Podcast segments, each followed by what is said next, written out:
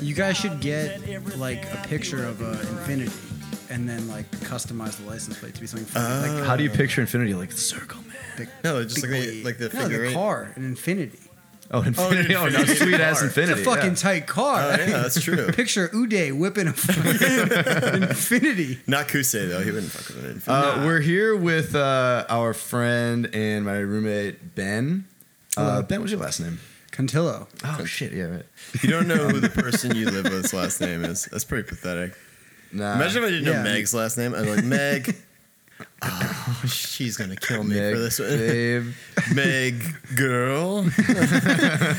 Megan. Yeah. Your last name Ann. Meg Long Island. Uh, let's let's jump into this here. So, um, the first okay, so the first topic Welcome, is uh, today. Yeah, so welcome Ben. Thank you. Uh, thank you. Thank you all for listening. Um, first topic. Oh, and th- uh, I'm Leonard DeFranco. This is Brian Pisano here. hey, All right, so let's jump into it. So today there was a minor bit of like baseball trivia. Uh, this is something that's going to be published in like a book that's really pulpy that you read in the library when you're supposed to be doing research for other stuff, and you see that like in 2017 the Cleveland Indians set an AL record with 21 straight wins, and um, I think me and Ben were having a conversation about this last night, and it was like. Damn, we're just like bracing for the hot takes from people Yeah, that, yeah. that now like whenever you put the give a chance to like the media class to talk about fucking Chief Wahoo, they're going to take it. And it's like, oof, It's, get ready. Yeah, but I mean that is an extremely Oh, it's the worst. It's the worst. Well, there one in is the, there's an even a guy I saw at the game today was wearing the older version, which is somehow more It's- racist. he's got the It's- big he's got the nose. yeah, he looks like Mr. Burns, but like a cartoonish, like racist version of Mr. Burns. I like Do you think when they vote at the at the owners meetings, they're like, "We're going to try to sell more merchandise with 16 throwback games," and all the teams with racist emblems are like, eh, "Can, can we uh, dial that back to maybe like four? No, but imagine how much like went on just to get that nose changed. Now they're like, well, it's not just the nose. The whole thing is racist. We gave you the nose. What else do you want from me? You can't you can't just give the logo a nose job and expect it to Dude, not be racist is- anymore. Yeah. It is real racist. And it's well, it's also they've clearly conceded because they went back to having just the C logo, like just a regular C for Cleveland logo. I was watching the game last night. They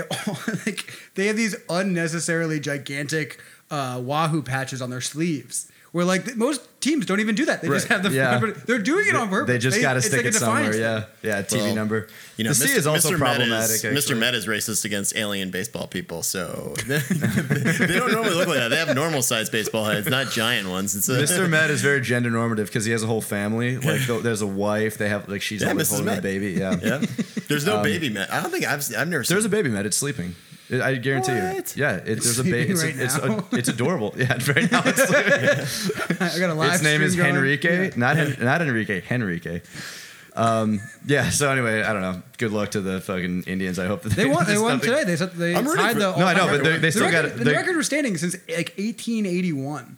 From the, the teams Yeah. were called like the New How York are they, City how's men. the AL Like, that bad? Because the, there's they're- they didn't set the major league record. That's still still No, no, they're no. five They away tied from that. I thought they tied. Oh, it's 26, 26. AL. Um, I don't know, but I also feel like this is just not going to get covered because Yeah. people don't want to have to mention the name Indians. It's their own fault. Like they actually could have converted this into like another one of these insane this team that sucked for so long, like the Cubs or like Right. anyone else. Oh my God, they're doing so well. Yeah. and they just made the mistake of being like, but we're going to double down on Chief Wahoo. Yeah, we're yeah. going to really sink in we here. can't get rid of it. We just can't. People just won't cover. They could have gone with the uh, Cleveland Lady Boys. Oh yeah, the Lady Boys. I've always thought that uh, it's a great thing. That a team should just be called the Lady Boys from like the old times, and I'd like to see a bunch of like real working class Ohio guys being like, "I was a lady boy, my dad's a lady boy." I don't want these New York elites coming in here telling me I got to be like the Cleveland Wind or whatever the hell you want to call me. No. we're not a WNBA team. We're, we're a family of lady boys. Yeah. we're long Yeah, like a mascot with lady a big foam penis wearing a dress. yeah, that's what the foam, the foam finger is. It's a foam cock, like the and there's just there's stuff. pride in it. It's about history. It's not about Yeah, It's about going with my dad down to the stadium and watching the Lady Boys perform. Yeah. Beautiful grass. It was the only grass we saw. And you can't take that away from people. right. Well, that's the thing is that like you, you well that is the that is a great argument because it is just kind of one of those things where it's like, well, we just defend the legacy of this team and it's always been this name and all that stuff. It's like, uh huh, interesting. But like, look at the other team names and all, and even like the Braves, which you could, which had a Chief Noc-A-Homa. Yeah, yeah, yeah. They still do the chop in the war whistle. They go, they go crazy. like, you know, and but at least it's more of an homage. This Right. is like That's kinda cool, There's nothing right? like whenever you hear like, well, the Blackhawks like like they really mean it. Like they they like really want to have an homage to like Native American tribe. You're like, all right, I can kind of see it. It's a little clumsy, but Chief Wahoo is a buck toothed, red faced Indian who's like wide eyed and psychotic, and, and it just it makes goddamn sense. he's hopped up on tobacco and uh, spirit serum. Yeah, yeah, sweat lodge or whatever. it's a red faced ghoul. Um the funny thing about this too is that like uh, the Seattle Seahawks, okay, are like have uh, the potential. Their old logo was actually like legitimately looked like inspired by like Kwakiutl art. It was like very Well, the new one is. Oh, yeah, the new one is too. The new one is like- definitely it's the has, like, a same native- northwestern, Pacific It's, Northwestern. but kind the of- old one was was done in the style of it. The new one is more cartoonish, and then Oh, they, they came out with like this new beak to beak, which looks like Oh, yeah, that fucking cross. Beak Yeah. to It beak, like it's about to baby. It looks like they rendered it and turned it like, Yeah, and they're yeah, like, oh, that's what that thing looks like. but it just looks like it's flat taking a face. shit or something. Yeah, yeah. And it's funny that they're committing to the cartoon thing when like the thing that's fashionable is they should just try to be like the one Native American That's like, good at that. acceptable, yeah, like logo. And I don't know who's advising them. And also that would be like because they have Richard Sherman and like Michael Bennett and like they could be like the They really have the woke most team. woke players. Yeah, exactly. It's- and you know Pete Carroll, he's, He's one of the only Very coaches. woke to the reality. Yeah, 9/11. he's one of the only people that's actually looking for the truth. Yeah, about and who did that- 9/11. Exactly. and uh, who did 9/11? And also, Imagine being Pete Carroll and your life is that good, and you're still like, you know what? I gotta get to the bottom of this. just goes to show. Yeah, you like those can't tell. problems don't stop with your at your bank account. No, 9/11 truthers are a segment of society that cuts across racial, sexual, gender lines. You can never tell who's a 9/11 truther until they say something like, "Well, you know, you ever hear about Building 7 or something?" Like, no. In fact, like just accusing someone of it is so mean because like it's believable no matter who it is. No, that yeah. Well, honestly, our whole first episode was pretty heavy 9/11 truther, Alex Jones kind of stuff. Oh uh, yeah. Well, he's just right. I mean, just trying to He's right on spread the word. everything. Mostly chemtrails, in my opinion. Imagine if you believed in chemtrails, but you didn't believe. That's the other thing about 9/11 trutherism is that you kind of have to believe all the other ones because it's like, well, if the 9/11 truther thing is true, then you also have to believe in chem. You can't just select. You can't select out like, all right, chemtrails are also a thing, and also the fraud. I don't know about the chemtrails. You know, maybe like maybe they planned that, but they they really stopped there. Yeah. Right, right. Yeah. like it's like that's the. I think that's what's inter- so interesting to me about the truther segment, where it does cut across um, a lot of different segments of society. That's regardless of class, race, and and uh, culture. But um, ooh, hot mic. Um, but it, there are just like there's just cascading. It's like once you believe that one. It all goes. It all goes downhill. Like you're, Yeah. you're you're bent on like every perspective you could have about every major event in history, or like why we exist is. There was that video of Prince. It was like right before he died when people were still like, man, Prince is really fucking smart, but he was like a fentanyl addict who Yeah. was saying insane things. And he's he was on one of those late night shows that's on, I think it's on BET, but it's like one of those late night talk It's shows, like, like, the a Carson, bluesy. It's like, the Carson Daly slot of BET. Yeah, Like, and, and, he, and he's just Yeah. like, he's like, I would notice these planes would fly over when I was a kid, and then everyone would get real mad and start fighting each other, and that's when I knew chemtrails. Yeah, and, and people were like, wow, God, like Prince is actually a smart guy, so this must be something this. Three weeks later, he's dead. Like he's just Prince also. what would the conspiracy theorists thought would be is like he blew the lid off. Yeah, he, Yeah. they- he's the one who knew. All of a sudden, people were like, just "Damn, like- this he blew the freaky lid little off of- sexual dynamo." He said that he had all of his hair because he was electrified from playing so much guitar, and so like this is why he continues to be youthful. Uh, obviously, he was right about that too. Well, we are also over the flight path to LaGuardia right now. So if we start fighting in the middle of this podcast, we all know it's Chemtrails. It's chemtrails. Let's get going on fighting. Here, I got a good, I got a good topic to do that on. Uh, so okay, so the the, the like kind of meat of this uh, episode is going to be, I think, dedicated to. Um, so Ta-Nehisi Coates wrote an article. Uh, I feel like he's kind of on like a mixtape schedule at this point. Uh, like he just drops like a big article on by surprise every couple months. And Yeah. It's like oh, Mic drop. and yeah, I and think this was adapted from his book that's coming out. yeah, too, he, right? he has a book that's coming out, but he like came out. I don't know. The My President Was Black was also a big deal. The reparations one was a huge deal, and um, so this most recent one, um, what he uh, what he came out with was this article that we're gonna we're gonna read a couple excerpts just to kind of set the stage. Um, basically, it's an article um, that's about. It's called "The First White President," which is a pretty fucking stupid title, by the way. That's a re- and he never justifies it. He Wait, why? That's stupid. Because there's lots of white presidents.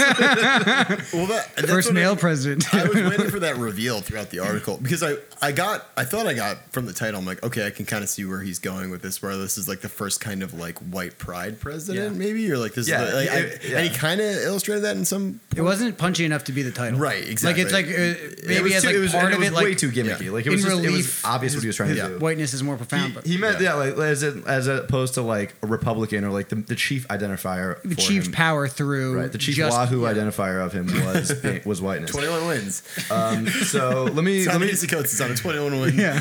well, he might be taking an L now, according to some people on the left, because that um, that's what we call a segue, because um, it's been re- it's been received very frostily by a lot of people who have put a lot of work into trying to um, establish the narrative of the election, and it's a legitimate debate, and I think we're gonna we're gonna have some of it here. So let me just excerpt a, little, a few a few lines from this, so we can kind of set the tone for like what we're talking about. Um, Brian, I know you have some too. Yeah.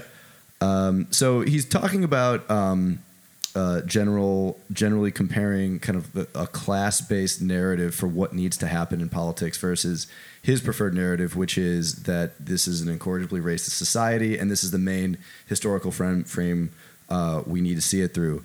Uh, he says Trump's presidency is pawned off as a product of the white working class, as opposed to the product of an entire whiteness that includes the very includes the very authors doing the pawning, which is kind of uh, a shot at like I don't know. I think throughout the article there's a couple shots at like the fact that you know from Chapo on to like um, you know Times op-ed that came out right after the election about There- identity politics being there's a lot of um, yeah, and, and most of the people that are kind of decrying identity politics are come from a pretty privileged set, and so he's I think he's take, he took a pretty surprisingly straight jab at those people.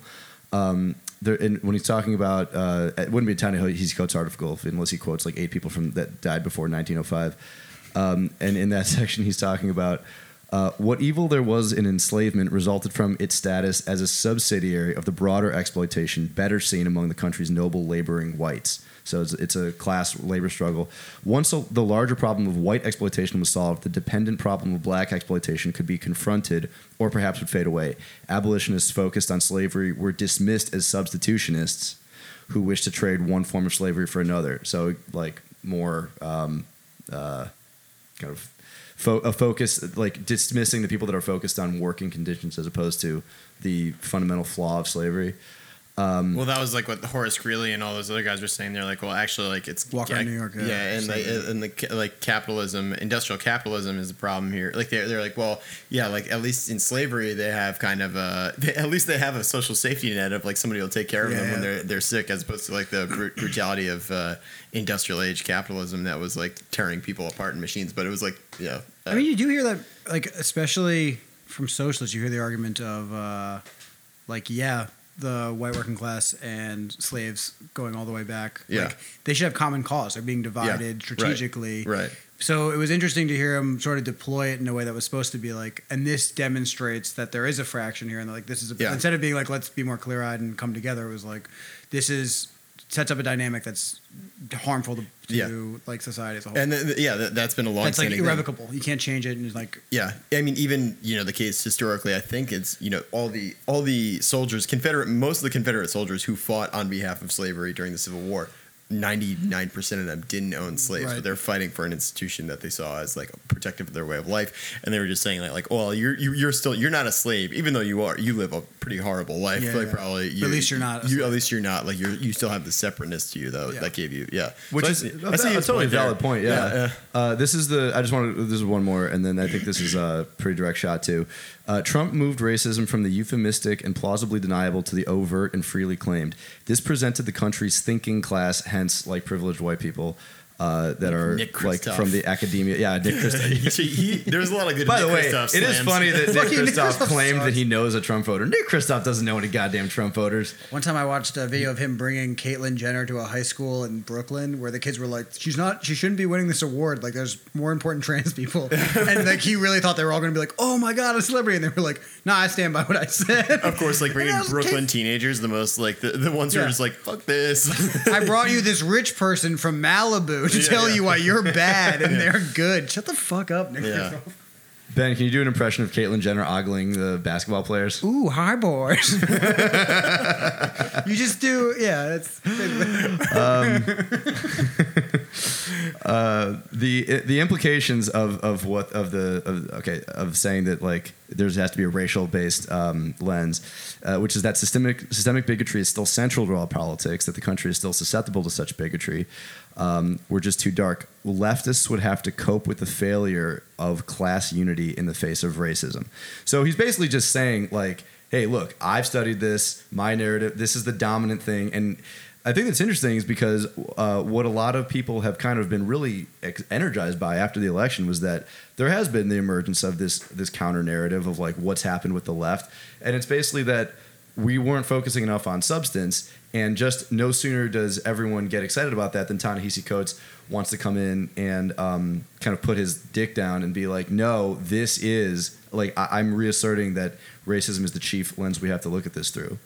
Um, and it's I, my my read on it is uh, basically that like th- there's a in the life of a public intellectual you have to have a couple of uh, sort of counterintuitive stances, and like what would like Christopher Hitchens be without like Mother Teresa and Iraq? You know, I mean, you like you get paid the big bu- big bucks at some point. And you develop a legacy from taking counterintuitive positions that are unpopular and that you have to like defending them is like entirely your intellectual muscle. Like that's what differentiates that.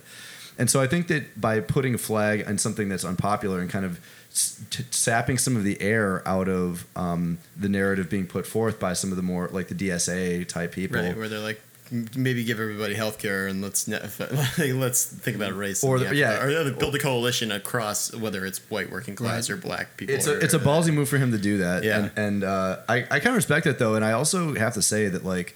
I kind of agree with him. Like, I think that um, I think that I primarily do view uh, Donald Trump's victory in to large extent to more of it.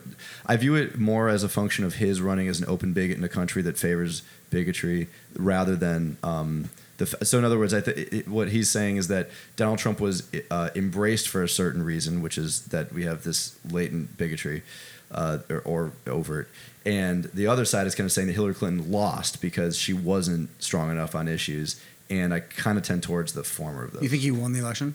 Not she lost it. Um, I think that he was uh, a candidate in the first place that ran against Hillary Clinton. Like he, like Hillary wasn't running against Hillary Clinton in the primaries. Um, he was running against other people who, from the Republican sense, like there's very few people more substantive than like Scott Walker, for example, who um, had like his bona fides were more.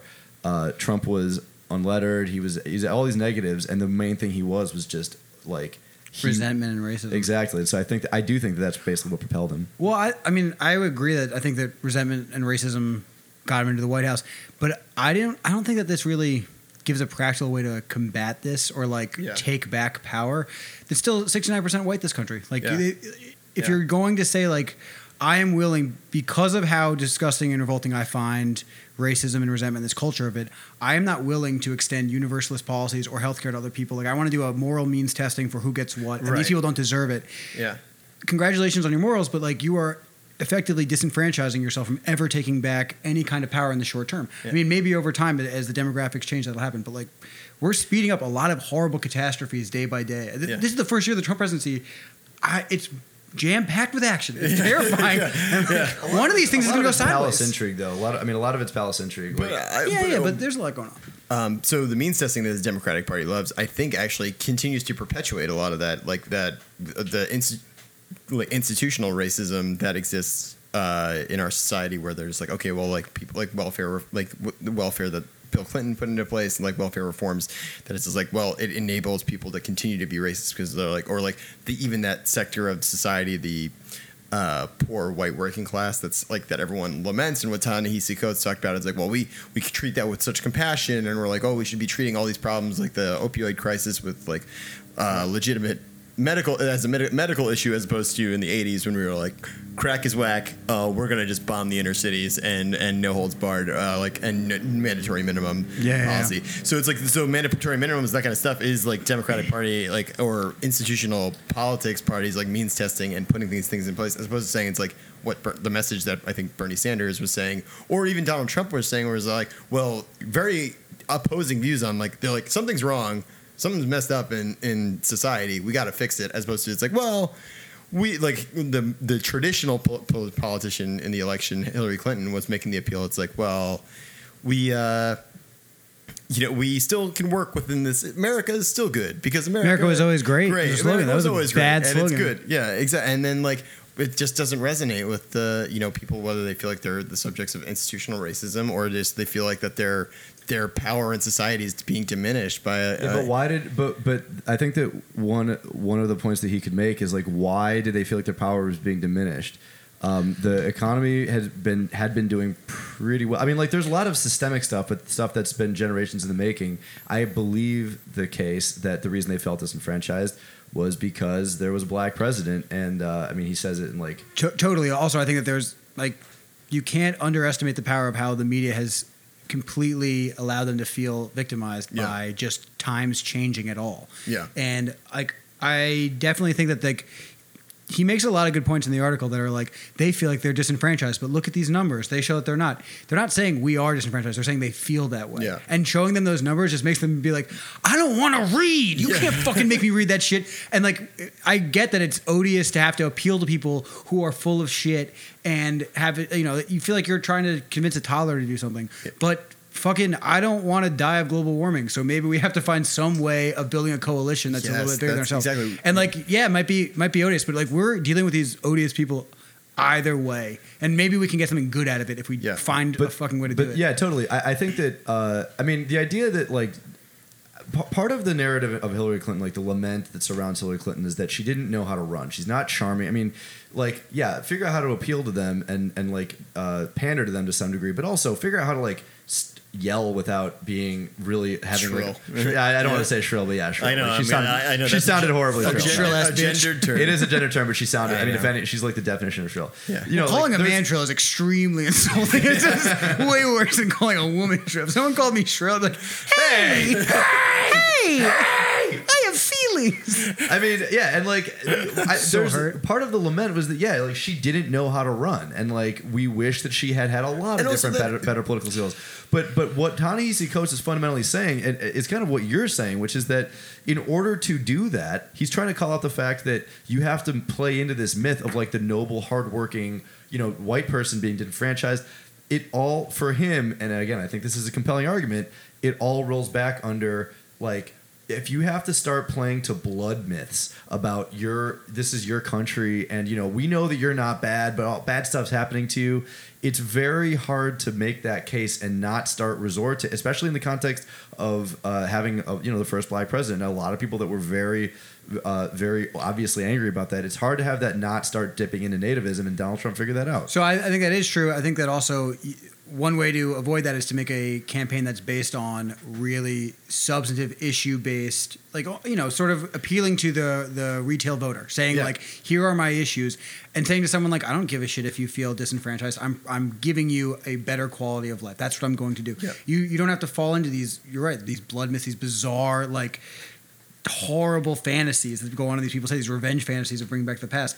You can do that by sort of being like, well, just tell me like I'm offering them this. What are you offering them? And and like really kind of drill into it. And I, yeah. it was interesting. I listened to part of the Hillary Clinton interview on Pod Save America before, and that's what she. But that's the thing is that she didn't get, and what Donald Trump figured out, which is Donald Trump had, which we all know, is that he figured out politics is show business now, and I'm good at show business, so I'm going to do that. And Hillary Clinton is not good at show business, but she was like expecting. She's like, all right, well, like Bernie can kind of slam me on these things, and then I still think he's not really offering. Offering, and she has. There's some truth to this. That's just like, well, like I I, I, I don't know how we're going to pay for this universal health care plan, or I don't know how we're going to get it through Congress. You know, President Obama tried to do something that was like a very tame version of that and couldn't get it through.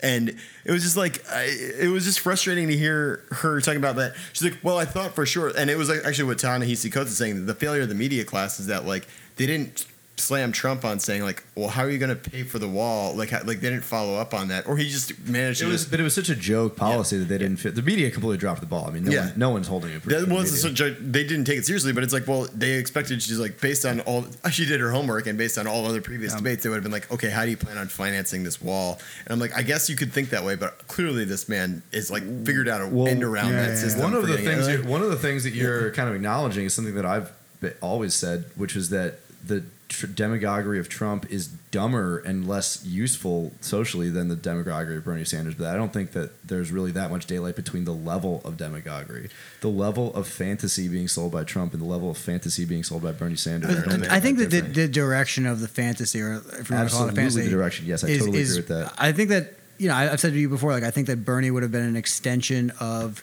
the engagement of young people, and actually saying to people like you, you can change things, and Right. like if you vote, Yeah. you will see yourself reflected in the power structures of this country. He would have been more of an extension than that than Hillary Clinton. Hillary Clinton Right. represented maybe a practical way of advancing some of these policies that were already compromises. They were already Right. like not exactly what we wanted, and they, we we had no guarantee that they were going to actually go in the direction of back towards what we wanted. They might have just like continued something in name only. They might have just been sort of like a continued compromise. Yeah. Whereas We're Bernie was like, continue this no, they- Heritage Foundation policy, which is a, a Affordable Care Act. To say, Like uh, like, Kaiser, yeah. the Kaiser family. Yeah, that, that that swell of emotion you felt when Obama, you know, was elected the first time. Bernie promised maybe not that, but like that That's that it, can yeah. continue. He can keep breathing onto those embers, and then whenever the next Obama comes, which what 150 years from now probably, Yeah. then you can feel that again. But until then, like we can keep the the fire going. Like, Right.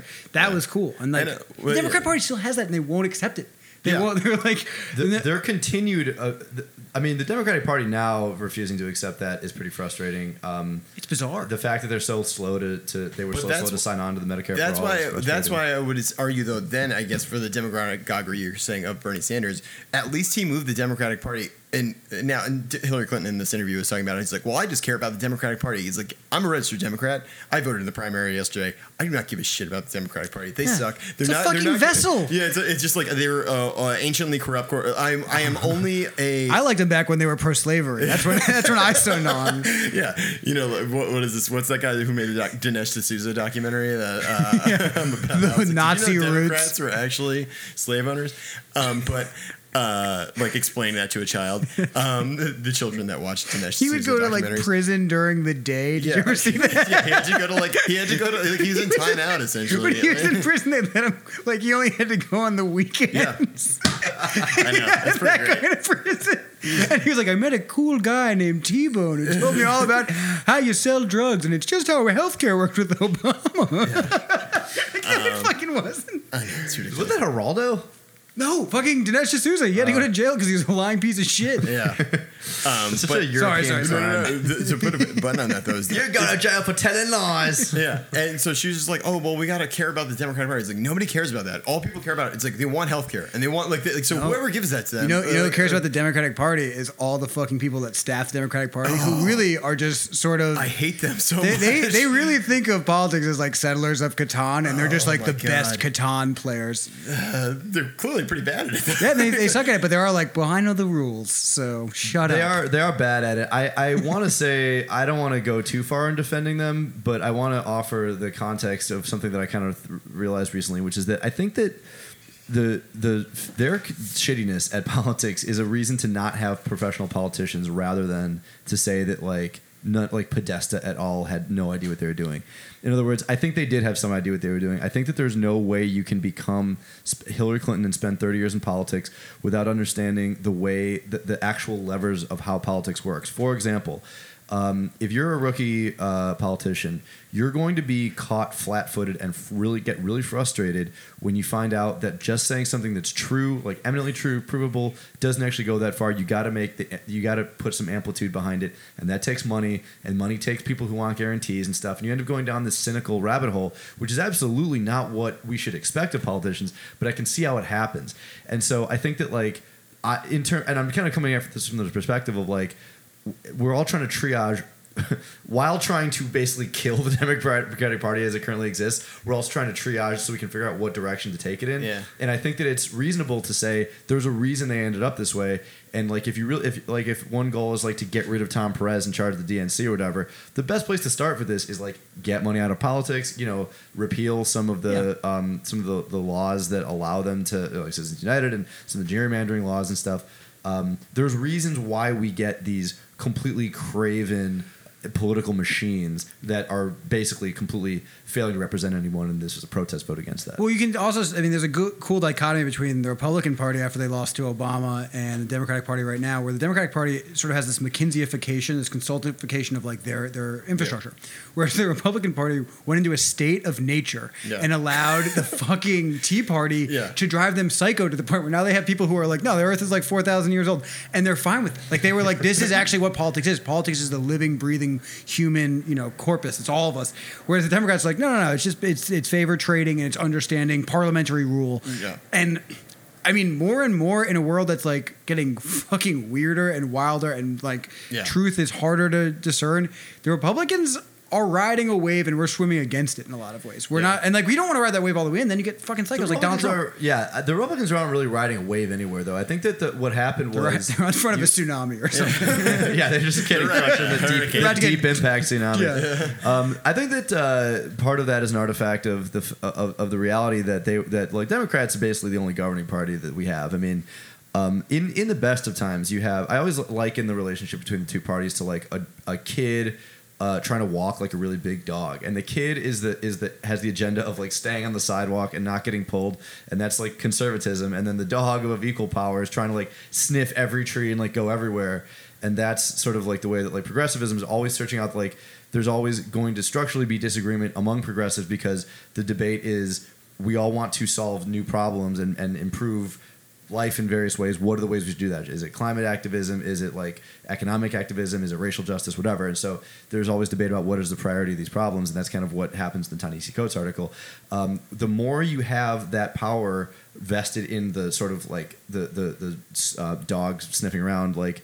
Uh, uh, segment of, of that relationship, and the more irrelevant to actually governing the conservative element is, they stop being able to counterbalance it in any meaningful way. They become a party of no. They eventually having to say ha, they eventually have to say no to ever to an increasingly ratcheting uh, list of things, which now includes their anti-globe. Um, It's flat.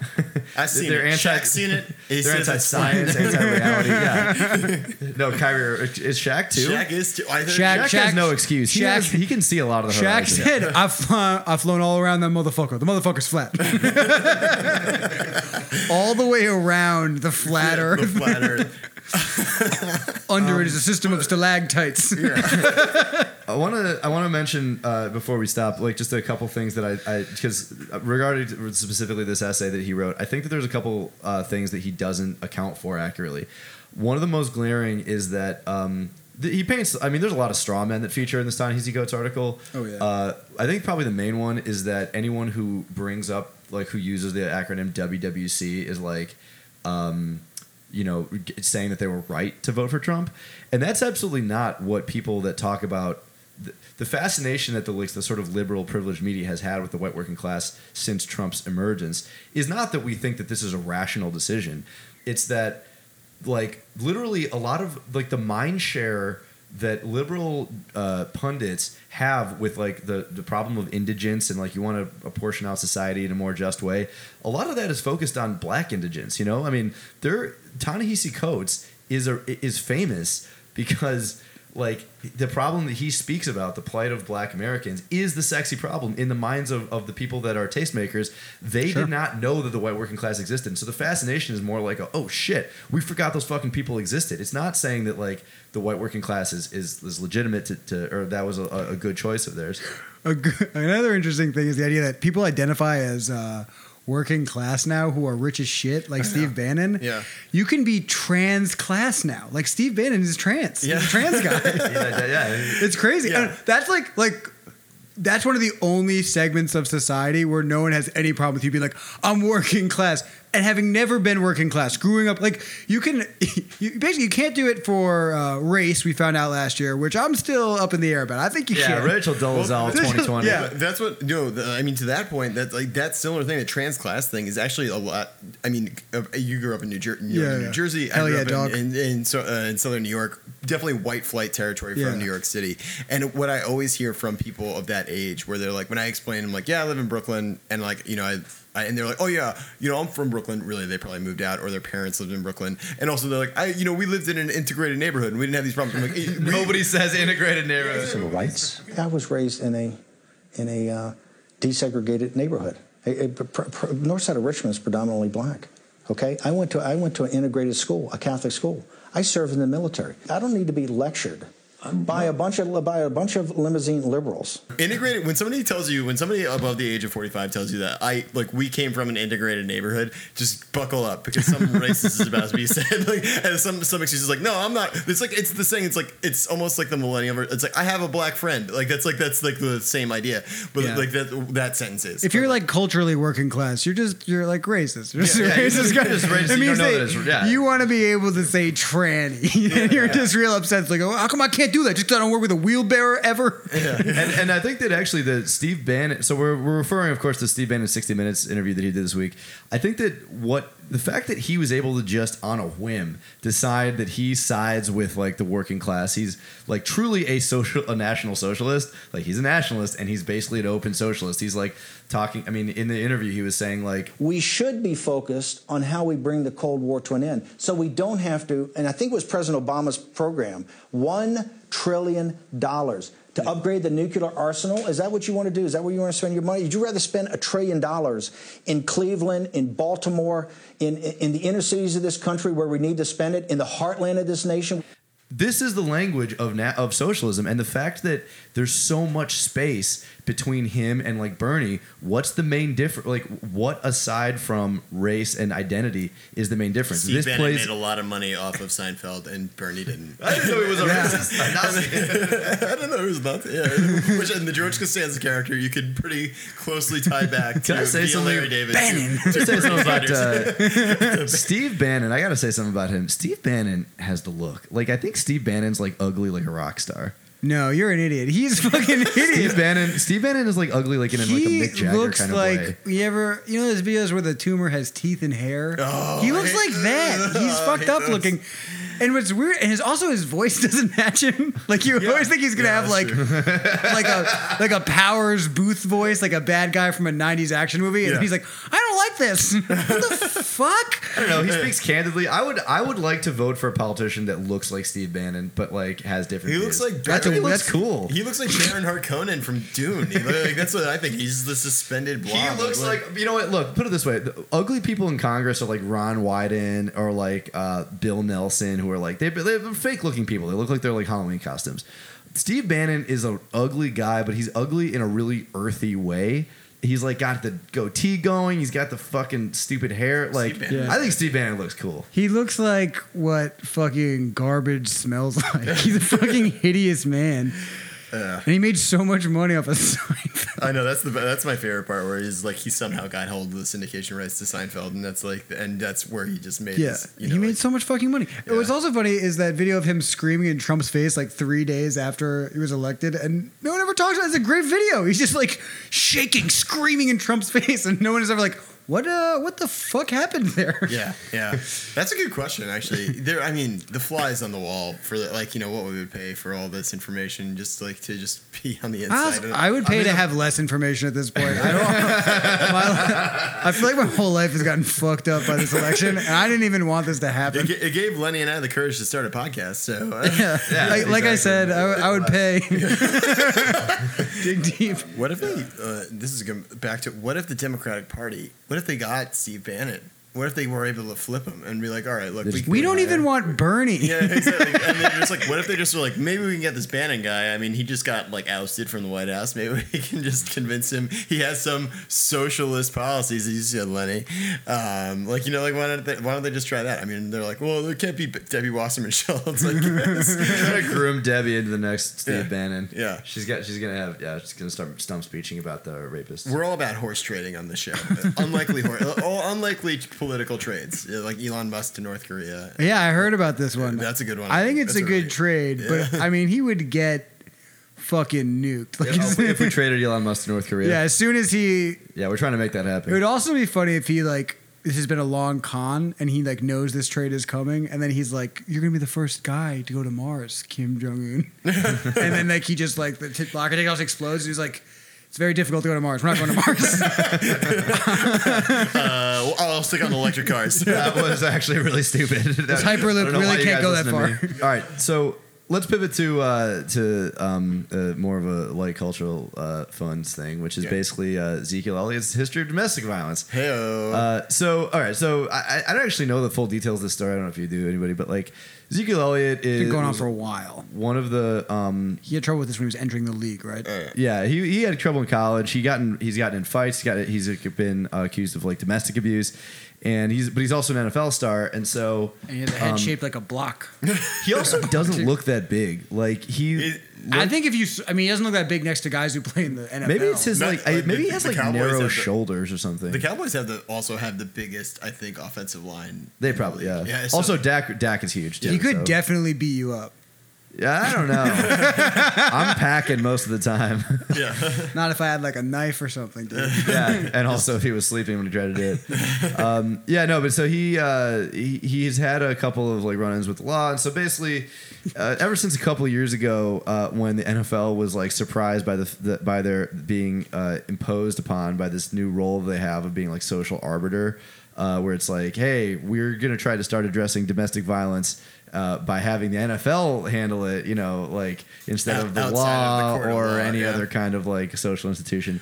And so then Roger Goodell, who is basically paid to not give a shit about domestic violence, Yeah. had to start Im- improvising this like system. And so um, all of a sudden you get so for a while there was like overzealous. I actually personally with this this is a hot take we could talk about another day. I actually think they came too came down too hard on Adrian Peterson for making his son bleed by beating him with a switch.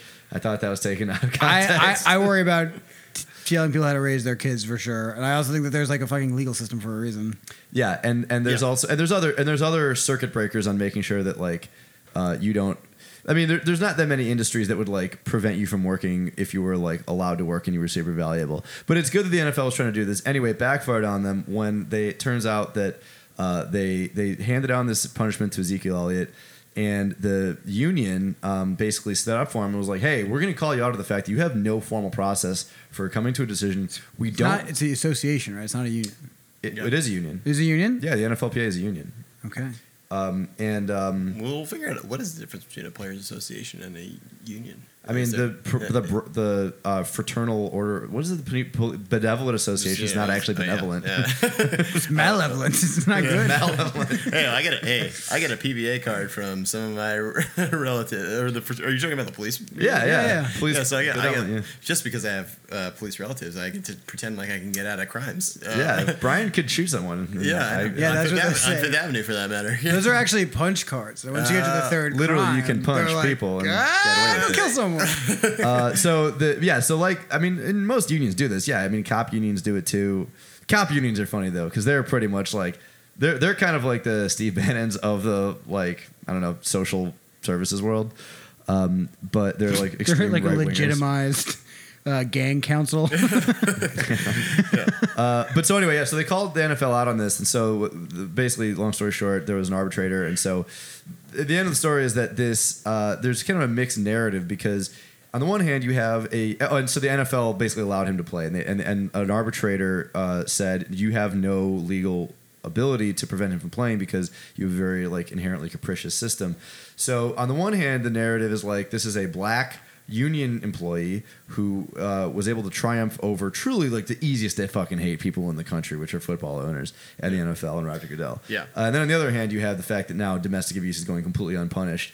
and um, so the kind of question is like, how, what is like the right read on this? Like, which narrative? well do you, pr- do observed you and take? unpunished because i mean likely this type of shit's been going on forever but there's just been less eyeballs on it there's been less media coverage of it Yeah, I'd also argue that the I'd also argue that the NFL, even though yes, in trying to do a good job in policing like people that make these the these decisions or not decisions they make commit these crimes uh, or potentially do, um, they, they've all, but they also clearly showed no ability to actually do that correct with the Ray Rice one when they just the Ray Rice they came down they're like oh yeah Ray Rice is only suspended for two games. We did it everyone. It was just a, uh, it was a, it was a little spat between he and his wife. And then the video leaks and they're like never mind. And they're like uh, that wasn't just like a little like a lovers quarrel. That was a straight up But that was the yeah that was the beginning though of when the NFL kind of found out. They Yeah. they were the last to find out that they were going to be held responsible for adjudicating Yeah. domestic abuse and they didn't and yeah I mean they, they they came out with a punishment then video evidence came out which just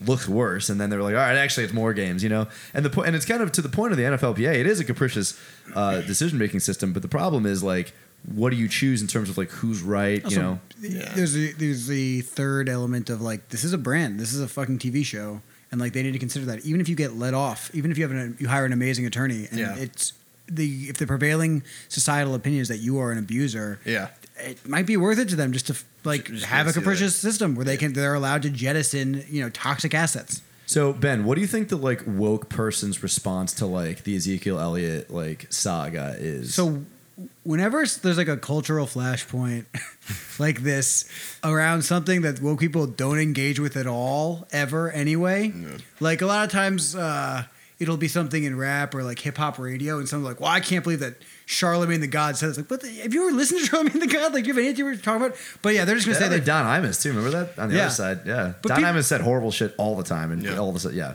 But yeah, the, I mean, the take is going to be that like actually football is just bad, and I don't care about this. It's going to be like we shouldn't engage with this at all, and uh, it's a it's it's not an unfair take, but it's also going to be disingenuously made by people who didn't give a shit to begin with and are now claiming to take some kind of moral abstinence from watching football, something that they didn't give a shit about, and now have a fucking easy out to like be like, well, actually, the reason I don't watch it is because it's immoral, not because I'm a fucking. I don't like to watch a field full of like domestic abusers run into other domestic abusers, and they're enabling you know oligarchic overlords. It's like Yeah. fuck it. That's not. That's get Maybe away from the the answer. puni- I mean, maybe that's the punishment they deserve is that they entertain everybody for, for millions and then ruin their brains and, and and then also end up broke probably within five years because they're not actually getting making that much money. Yeah. um, and which is why again to the Players Association Union, whatever you want to call it, that's like they- they're the.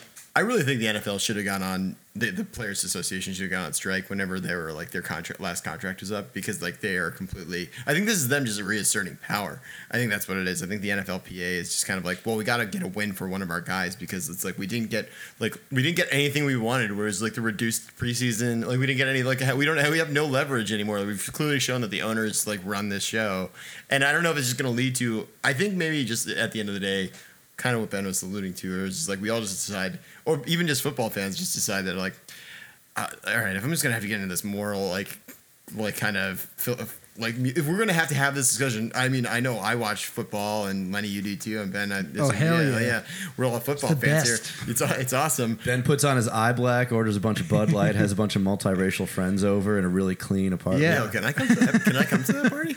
Oh, dude. Uh, can No. you be can, can you be an Indian guy wearing a jersey? Yeah, yeah, yeah. Oh, I Can you be can't. like a really woke, Actually, not uh, body positive fat lady Indian people in those ads. in a Vince Wilfork jersey? You'd be an accessibly attractive girl. She loves Bud Light. But uh, but yeah, I guess it's just that we just uh, I mean it'll that's what it'll just lead to this spiraling where we're just kind of like uh, I don't know. I guess the NFL we just shouldn't watch it. Let's just all just I mean, let's just I- watch I guess- basketball or like something. Like, I, I mean, I don't know. The popularity of the sport is it's re- anyone you know who like played football actually says now like it's hard to watch because they're like there's an injury every other Yeah. fucking five yards. Like Yeah. it's constant. It's just designed to be watched on television. Same time, I fucking like watching football. I have a good time doing it. Yeah, I like I the prefer it to event of it. college Yeah. football. Um, I, would But yeah. watch, I wish I was watching football right now instead of recording this dumbass podcast. well, it's it's Wednesday, Lenny, so we gotta wait till tomorrow night. We- for no, we got to Thursday wait night until football. next year when Roger Goodell announces Wednesday night football. But honestly, I- featuring like, a high school team versus whatever a college whatever team. the fallout of this is. Sorry, I keep tapping that. Whatever the fallout of this is, I like it will annoy me less than the hot takes from it. And it'll affect Yeah. my life less because it, like this could be a one-off thing or it could be a precedent-setting thing. I think there's a lot of weirdness like in college about sexual assault where it's handled by essentially Yeah. like psych students and Yeah. then some professor who's like, I need to earn a little extra money because I don't make enough as a professor. Right. And like, it's not the best system. We can all agree on that. Whatever comes out of this, like, I, I don't really know how to feel or where to land on it. But Well, that's, that's actually a good point about how like there we do we, like America, which prides itself on being such a judicious and like and le- like a law abiding country, is that we've just for whatever these m- monopolistic whether it be higher education or the NFL or Major League Baseball, we're just kind of like and that's been the history of it too. We're just like uh, they have like they we just kind of granted them an indulgence, so we'll just kind of let them be the the deciders on this one. But, the, And- but these court systems are non, they're not really punitive. They're performative. The Right. whole idea is like we want all the parents who pay for these kids to go to school to feel like their kids are safe Yeah. Or at least like we're striking at the kids who aren't safe.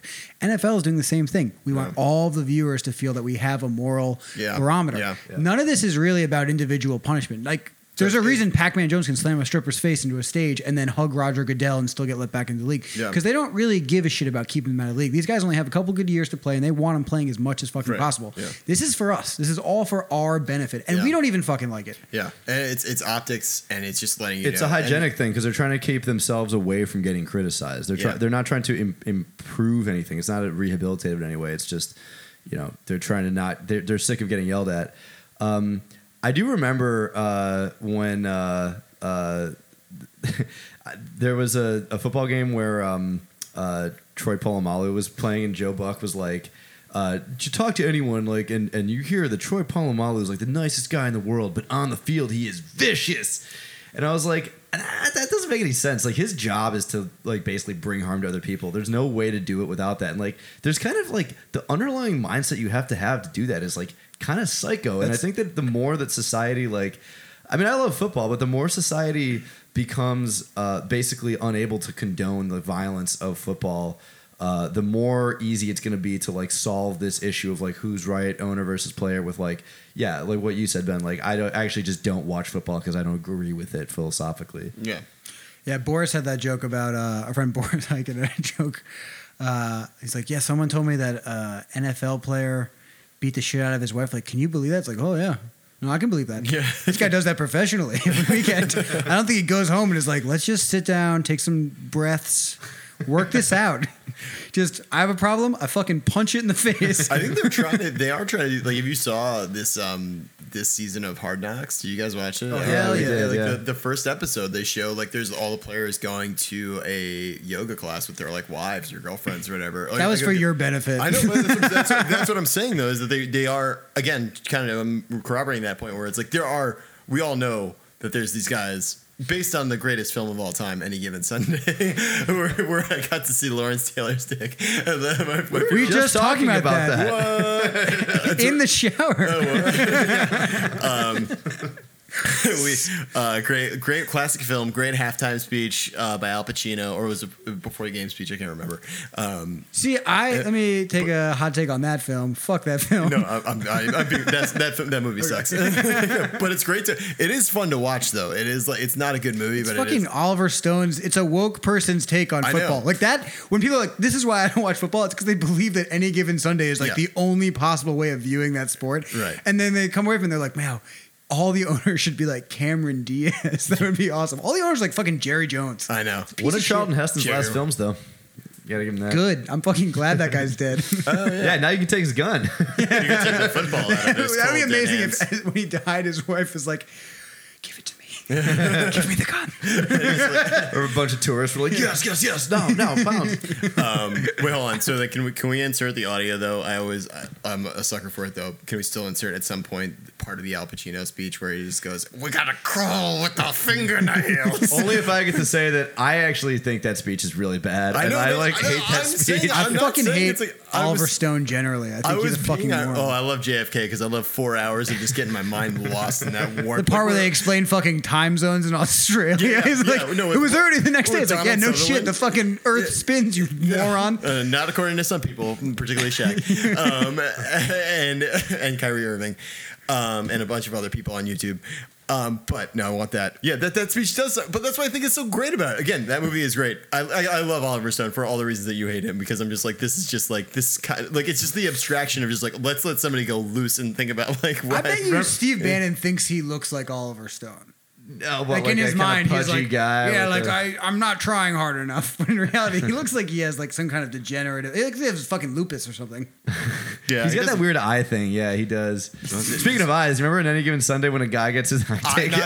That's yeah, you just see a guy That- like that- ah, ah, he's on the turf, and then you just zoom, like smash cut to like an, his eye on the ground. That is the Oh. part where every football fan has like cognitive dissonance because you're like nobody lost a fucking like it's like it wasn't even like his eye got gouged out or got gouged on. It's just like somebody hit him and his eye just like popped out like a cartoon. One time I was uh, I was with my friend uh, and we got introduced to Jamie Foxx and uh, we were we had a remember that time you threw up in a game? yeah, no, and my friend's my friend we got introduced to my friend's dad. My friend's dad's like, "This is my son," uh, and he like he plays quarterback at the school.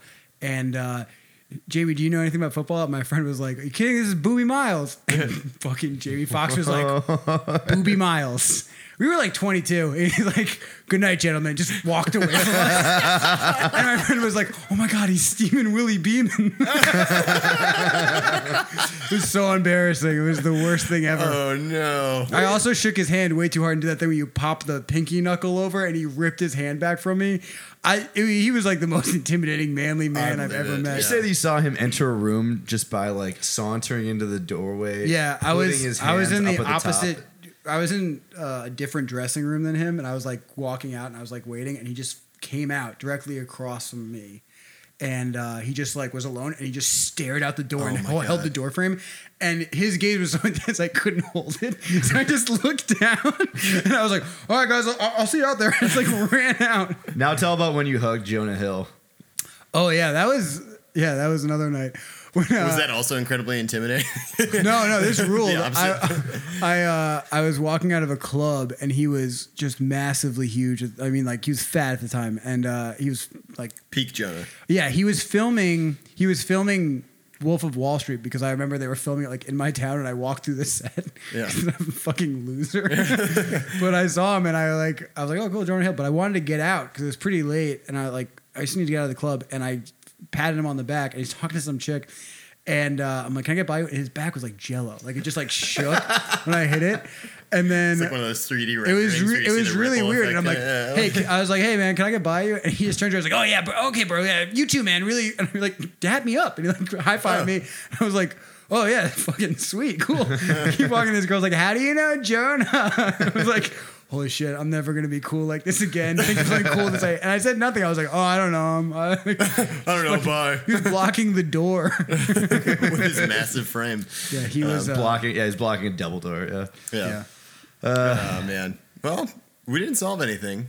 Yeah, we did kind of did. I Yeah. think the Ta-Nehisi Coates is mostly right about identity, uh, the identity role of Donald Trump. I think Should have been called the, the first orange president. Yeah. Oh, he definitely. That would be a good like. That would be a good like national review takedown of it. Yeah. Um, Do you and, think uh, Clickhole will ever do anything like Ta-Nehisi based? oh, I wish they, they would. do something that's just called like, I like wish you would. this is white people's fault. Yeah. it's like three thousand words. It's like, oh, I gotta read it. Everyone else is reading it. I gotta. um, so let me- Who's that guy that? Pull quotes from just like like we were talking about how like I'm skeptical of Ta-Nehisi Coates just because every fucking stupid smart person I know like comes themselves if you say their name. Yeah. They're just like they have to fucking pry themselves out of their pants afterwards. And you're like, I mean, you're dumb. So if you think it's this smart, something's happening here that I should go back and read. yeah. Ta-Nehisi Coates. It, it is funny that he he laments like uh, how racist we are, given that the reason he's famous is because he's a he's a great writer, undoubtedly. But his entire case that he makes is like he knows that white, privileged, like educated liberals love to just get fucking beat with the cane of remind of being reminded how bad they are. And he's got the biggest cane at the party, and their hands are on the wall, and they're like, "Give it to me, give it to me, Donnie." And now I'm hard. Well, not even just fucking that. Like the we were the the intended audience of that piece is us, right? Yeah. Like it's not like he's saying to the like these people like these fucking hasties are like, oh look at that. I, he's right. I do think I'm impressed. But right here, this figure says that I'm actually doing pretty well. This isn't for them. It's for us. Yeah. And for us, like it's not. I guess it wasn't meant to be prescriptive. Like you're not supposed to be like, now read this. Now these are the politicians that are taking up this banner that can help you move forward. But it did feel like I get like I I'm with you. I don't think this is going to be the thesis that gets people to the polls. I don't think it's going to be the thesis that like that He- cracks this. He's test. really bad at thinking of solutions to things. Between the world and me, one of the, on the flyleaf it said like it, it- just because they had to wrap up the sentence of on the flyleaf and it was like and a bold new vision for the future. There's no vision for the future. He's just depressed. He's sad. He's atheistic. He's like nothing matters. I'm I'm I'm. That's why he's probably so into French stuff because he's so nihilistic, and yet he is very happy to to talk about the past and really has no no regard for the future. Um, and I think that's probably a good place to uh, end. Yeah. Uh, yeah. I also have no regrets. I live in the future. fucking now as hard as I Yeah, can. hey, every I just goddamn live day. in the now. Eckhart Tolle, baby. Power now. Uh, we'll promote his book. Uh, give that plug. Um, ben, do you have anything to plug before I? The Secret by Ben Cotillo. Yeah, I wrote a book called The Secret. Um, I fucking yeah. I mean, if anything, can I plug uh, Wheeler Walker Jr.? Yeah, there you he's, go. got- he's playing the Kid Rock Jamboree October 22nd in Austin.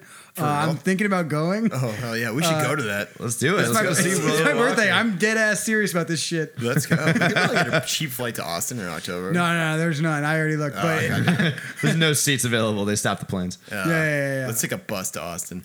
Uh, but hey, that'll be horrible. Um, I have to, as always, a shout out to our fans at Tajikistan. We're keeping it in the normal RSS feed, guys. So we're going to continue on Infinity License. Yep. Shout out Back to, my, to Infinity License. back to Infinity License. Shout out to my Indiegogo campaign on the New York Jets. That Have you is- gotten any money for that I've gotten. Look, it's going well, but we haven't gotten any donations, and I think it's. I'm, people think I'm being. How much are you asking for? Well, the max Indiegogo would let me say was 2.7 two- 270 million dollars, but I want to add an extra zero onto that. So if we reach that goal, we're going to do another Indiegogo campaign and then do another one, and then I think we might be. What at- is their actual cap? Three hundred million dollars? Uh, it's not the. cap. I mean, that's just the player, salaries. The actual value of the team is close to. No, I know, but what is Indiegogo's cap? Like, oh, I the- don't know. I just I just put in a bunch of zeros, and they told me, uh, and I deleted zeros until they said it. I just kept hitting zero, and I just eventually I kept couldn't zero, and they're like, "That's too many," and I went went back one. And they're like, "There you go."